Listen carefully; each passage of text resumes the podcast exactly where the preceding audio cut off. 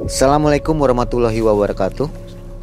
Selamat malam Sobat MM Saya Mang Ei dan tim kembali menjumpai Anda. Malam hari ini kita akan mendengarkan kisah nyata dari seorang pemuda. Namanya Haris ya. Haris ini memiliki sebuah kisah nyata Tentang ada seseorang.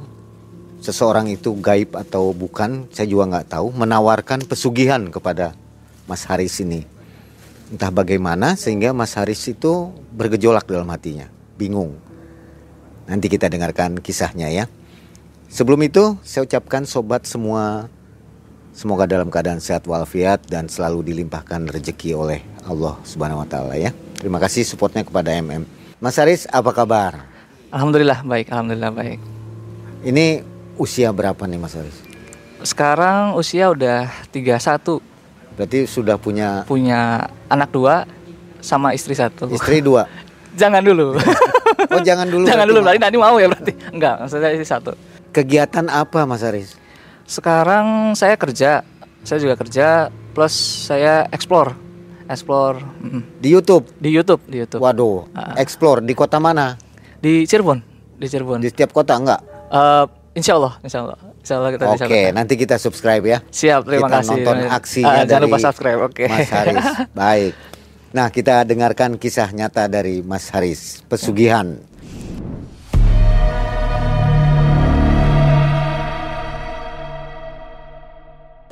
Jadi awal mula itu saya umur 7 tahun itu. Eh, di saat saya umur 7 tahun, saya itu pernah dapat bisikan entah itu dari jin ataupun yang dinamakan dengan khodam. Saya juga nggak tahu loh alam. Tapi di situ saya dari awal 7 tahun itu sudah mulai terasa yang namanya melihat makhluk-makhluk goib. Pas saya umur 8 tahun, saya melihat awal mula saya itu melihat sosok kuntilanak di dekat rumah saya. Karena posisi rumah saya itu ada pohon besar dulu. Dan itu saya belum mengerti sama sekali sebelumnya.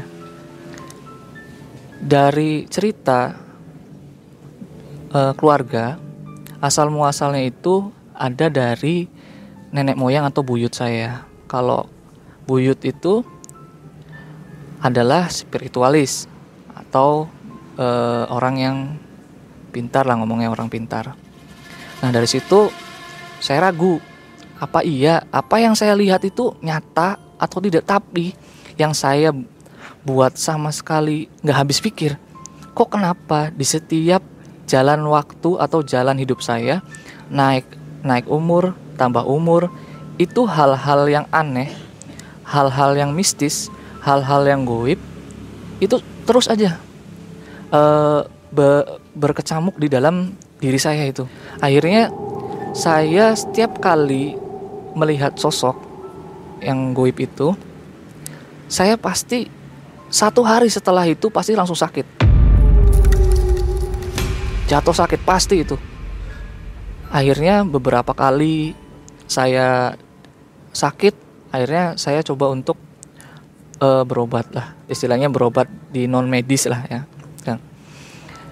Dan di situlah banyak spiritu, eh, spiritualis lah istilahnya gitulah yang berusaha untuk menetralisir yang ada di diri saya itu. Setelah saya konsultasi seperti itu akhirnya di umur saya 15 tahun itu saya mulai tuh. Mulai eh, apa sih saya tuh mencari jati diri, jati diri saya sebenarnya? Apakah benar di yang dikatakan keluarga dari orang tua saya itu ada yang dinamakan khodam? Itu dia. Dari khodam itu eh, apakah benar itu bisa melindungi ataukah malah mencelakakan? Dari umur saya 15 tahun itu. Awal mula di saya coba mencari jati diri itu saya banyak gejolak tuh antara apakah saya harus terus jalan atau saya sudah dulu untuk mencari jati diri saya itu seperti apa sebenarnya itu? Saya punya kodam atau tidak? Akhirnya di umur saya hampir menginjak 25 tahun itu berangsur-angsur itu yang namanya di saat saya melihat sosok, di saat saya mulai ada uh, pertemuan, alhamdulillah itu mulai hilang rasa yang di mana di saat saya melihat sesuatu saya langsung sakit, langsung eh, nggak enak atau langsung drop itu nggak nggak sama sekali itu. Tapi efek sampingnya kadang diri saya itu mungkin hampir nggak kekontrol. Setiap kali saya untuk mencoba sadar supaya saya nggak sampai namanya down, itu pasti ada gejolak di diri saya. Itu pasti selalu yang namanya uh, entah saya lari-lari sendiri, entah saya loncat-loncat sendiri, entah saya badannya seluruh seluruh badan saya panas, itu pasti seperti itu. Akhirnya di saat umur 25 tahun saya menikah dan di pas antara 26 atau 27 tahun saya itu saya merasakan sesuatu yang luar biasa beda dari awal mula saya mulai ngerasakan panas itu sampai saya pernah suatu ketika karena saya punya anak satu awal itu kehidupan saya entah kenapa Don, gara-gara hal kayak gini.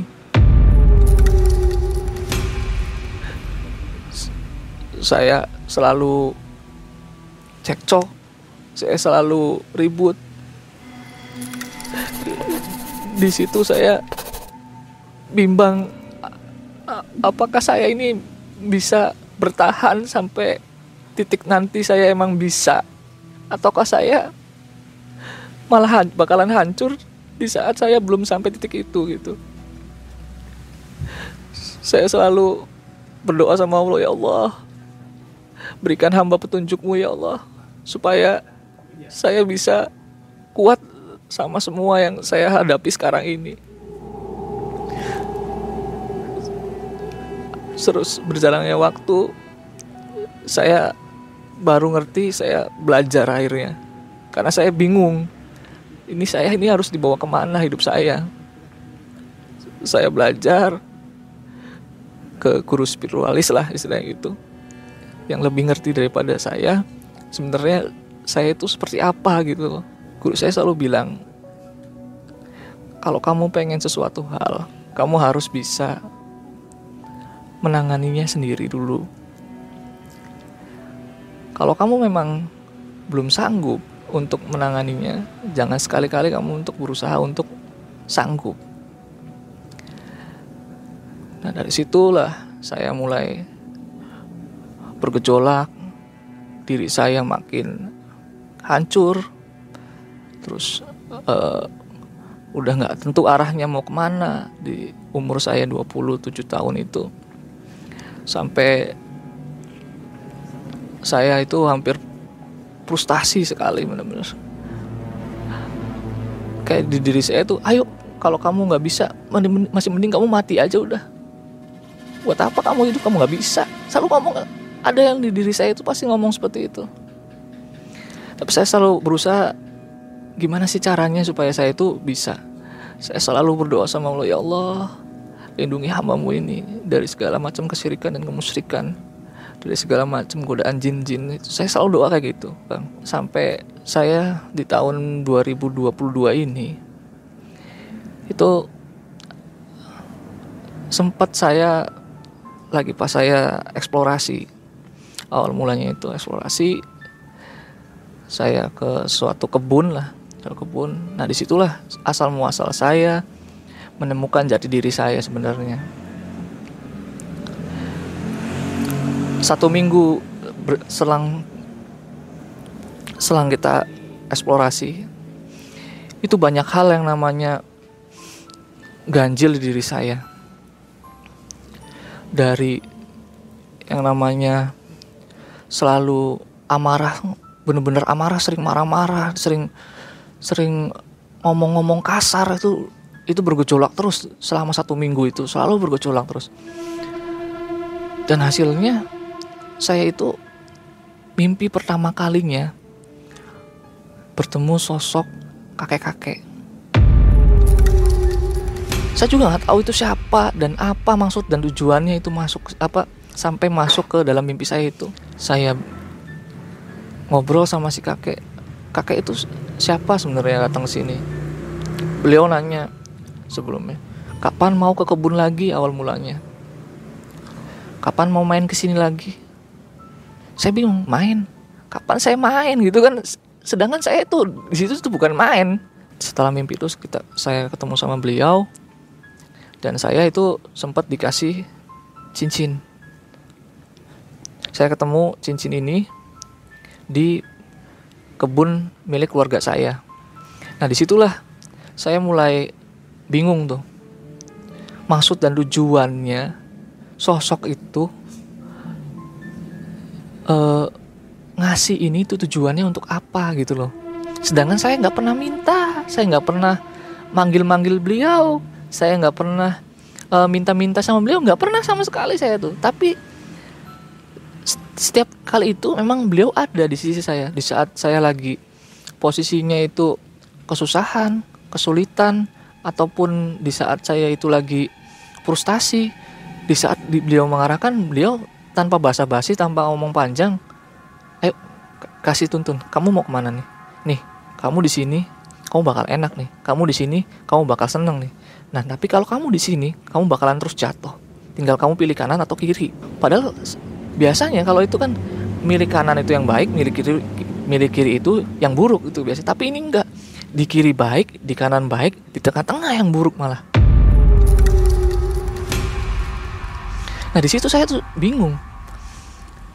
Selang dua hari, selang tiga hari, selang empat hari, lima hari, pas di umur saya yang ke hampir ke 31 itu Nah, saya tuh merasakan hal yang beda.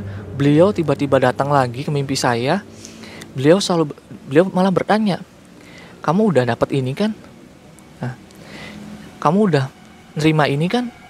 "Udah." Nah, sekarang kamu mau apa lagi? Saya ditanya seperti itu. Saya bingung di situ.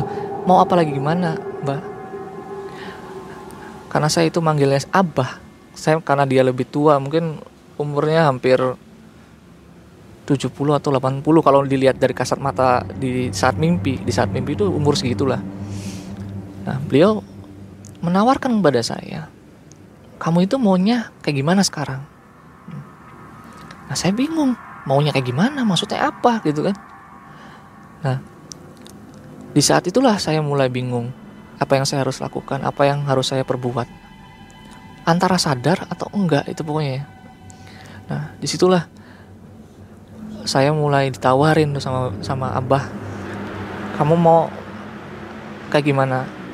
Kalau kamu mau kaya, kalau kamu mau banyak harta, kalau kamu mau punya ilmu, kalau kamu mau punya segala-galanya, kamu harus ikut abah, bilang kayak gitu. Nah, saya bingung ikut abah maksudnya kayak gimana tapi kamu harus syarat kamu harus mau ngasih dalam satu tahun ngasih seseorang ke abah saya bingung satu orang itu maksudnya kayak gimana bah satu orang itu untuk apa? Ya untuk kamu nanti perjalanan kamu supaya kamu begini supaya kamu banyak uang banyak apa bergelimang segala sesuatu hal semuanya lah pokoknya. Nah akhirnya karena saya penasaran oke okay lah saya mau lah coba karena saya bingung nah di situ saya kebangun kebangun dari tidur saya saya coba apa yang disyaratkan sama abah abah minta pertama tuh uh, kembang tujuh rupa terus menyan sama sesajen yang lain lah itu yang sesajen, pokoknya sesajen dalam satu wadah gitu. Nah, di wadah itu jangan sampai lupa kamu nulis nama kamu. Nah, saya tuh mulai tuh. Saya uh, mulailah saya apa terjerumus di ritual, mulai ritual-ritual, mulai di eh, coba-coba sampai sampai saya itu ke kaki gunung Cermai dulu sampai saya ke kaki gunung Cermai untuk cari tahu sampai saya nanya juga abah juga apa ngajak saya suruh ke sana ke kaki gunung Cermai oke saya lakuin. Demi istilahnya apa eh, kekayaan ilmu dan segala macamnya. Di situ saya tuh selalu berpikir apakah saya benar atau enggak? Selalu itu saya pikirkan apakah saya benar atau enggak? Apakah saya benar atau enggak? Abah ngomong kayak gini karena kamu sudah menuruti apa yang abah mau abah bakalan ngasih apa yang sudah abah janjikan. Oke saya mau tahu nih saya nyoba nih. Di saat saya coba saya mau eh, jualan. Ah saya mau jualan. Saya mau jualan dulu. Saya coba jualan kayak apa namanya eh, cep apa sih telur telur dadar gitu tuh telur dadar. Nah saya juga bingung. Satu hari saya udah ngabisin hampir 30 kilo telur. Baru jualan baru jualan. Itu saya bingung. Di situ saya bingung bener-bener bingung. Dan kata abah juga kamu harus pakai cincin itu ke mana pun kamu berada. Jualan apa tuh? jualan kayak kerak telur kayak gitu pak itu kayak telur kayak gitu saya disuruh jalan. Kan se- secara logika hanya sebuah telur tapi bisa sampai segitu larisnya gitu tuh. Sampai segitu luar biasanya sampai lakunya itu satu hari hampir habis 30 kilo satu hari hampir habis 30 kilo. Karena saya juga apakah ini benar? Apakah saya sudah jalan saya itu tuh benar atau enggak? gitu loh. Hampir satu tahun setengah lah itu. Hampir saya terus terusan terus terusan terus terusan mendapatkan rezeki yang luar biasa banget karena hal yang saya sudah lakukan itu. Berarti posisi sudah menikah ya? posisi udah nikah jadi eh, pembeli itu sampai waktu pas dagang itu pembeli sang bener-bener bejibun lah. Saya juga nggak habis pikir itu di situ tuh. Pembeli makin lama makin banyak makin laris makin semuanya lah dari ha- hasil saya seperti itu gitu tuh. Di situ mulai tuh abah mulai sering tanpa lewat mimpi. Abah mulai sering ketemu tuh tanpa lewat mimpi. Sering ketemu beliau sering ngarahin saya jangan lupa ya kamu punya janji sama abah. Jangan lupa ya kamu punya janji sama abah. Itu setiap kali bertemu sama saya ham abah itu datang di saat minggu kedua jum minggu kedua malam jumat. Mewujud ya? berwujud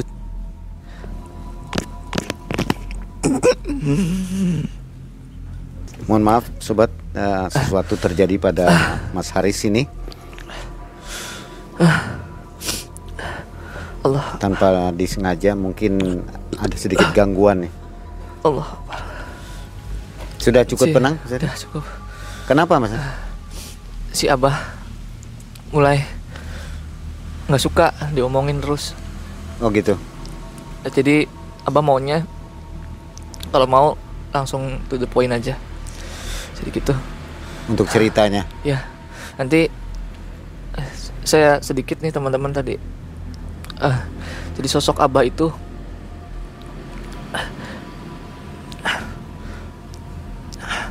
dia pakai sorban tapi sorbannya warna hitam teman-teman. Ah. dia pakai sorban tapi sorbannya warna hitam jadi muka abah tuh biasa umum. Kayak pada umumnya manusia biasa badannya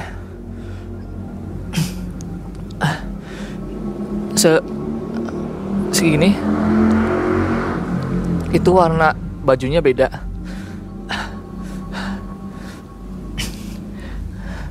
Yang di atas warna kayak abu-abu.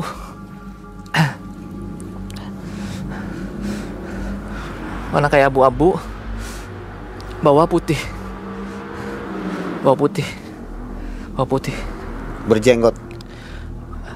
Arbah nggak berjenggot. Cuman rambut abah sebahu. Rambut abah sebahu.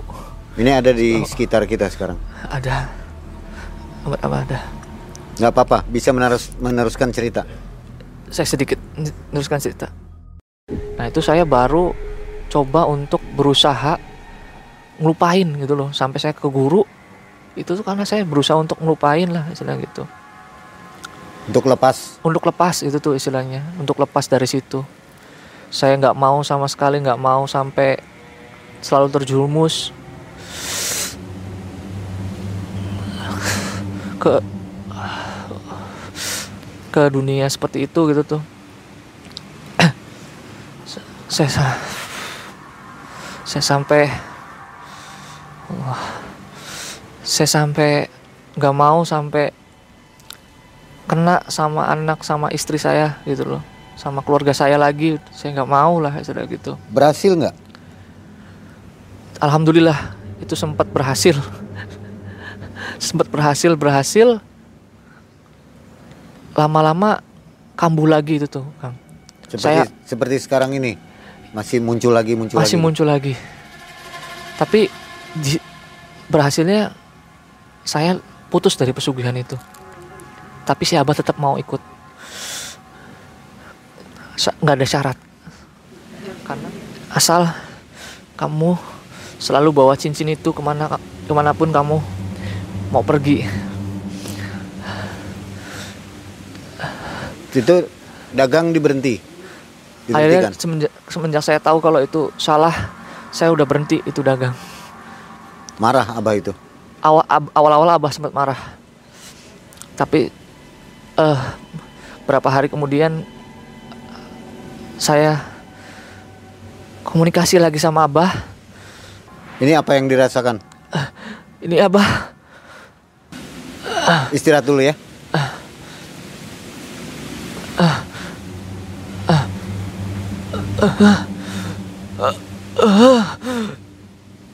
Allahu akbar ya Allah.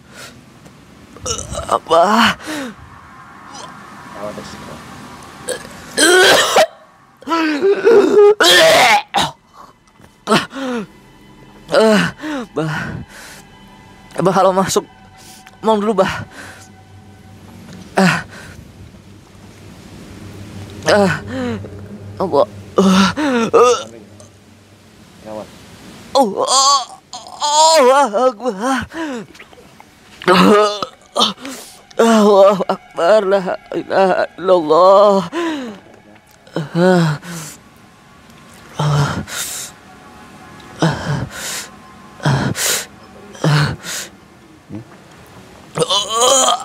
Kami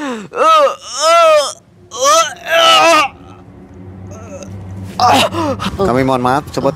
Nih, kejadian ini te- Oh, terjadi di luar dugaan nih.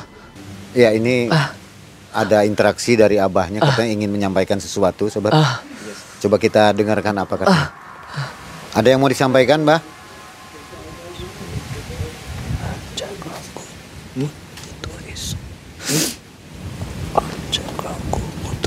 Oh beli beli ganggu diganggu Aris bang diganggu ya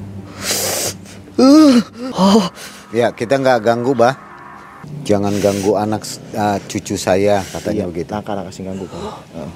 Sobat MM, mohon maaf, uh, terjadi sesuatu interaksi. Ternyata Mas Haris uh, pingsan ya, tidak sadarkan diri.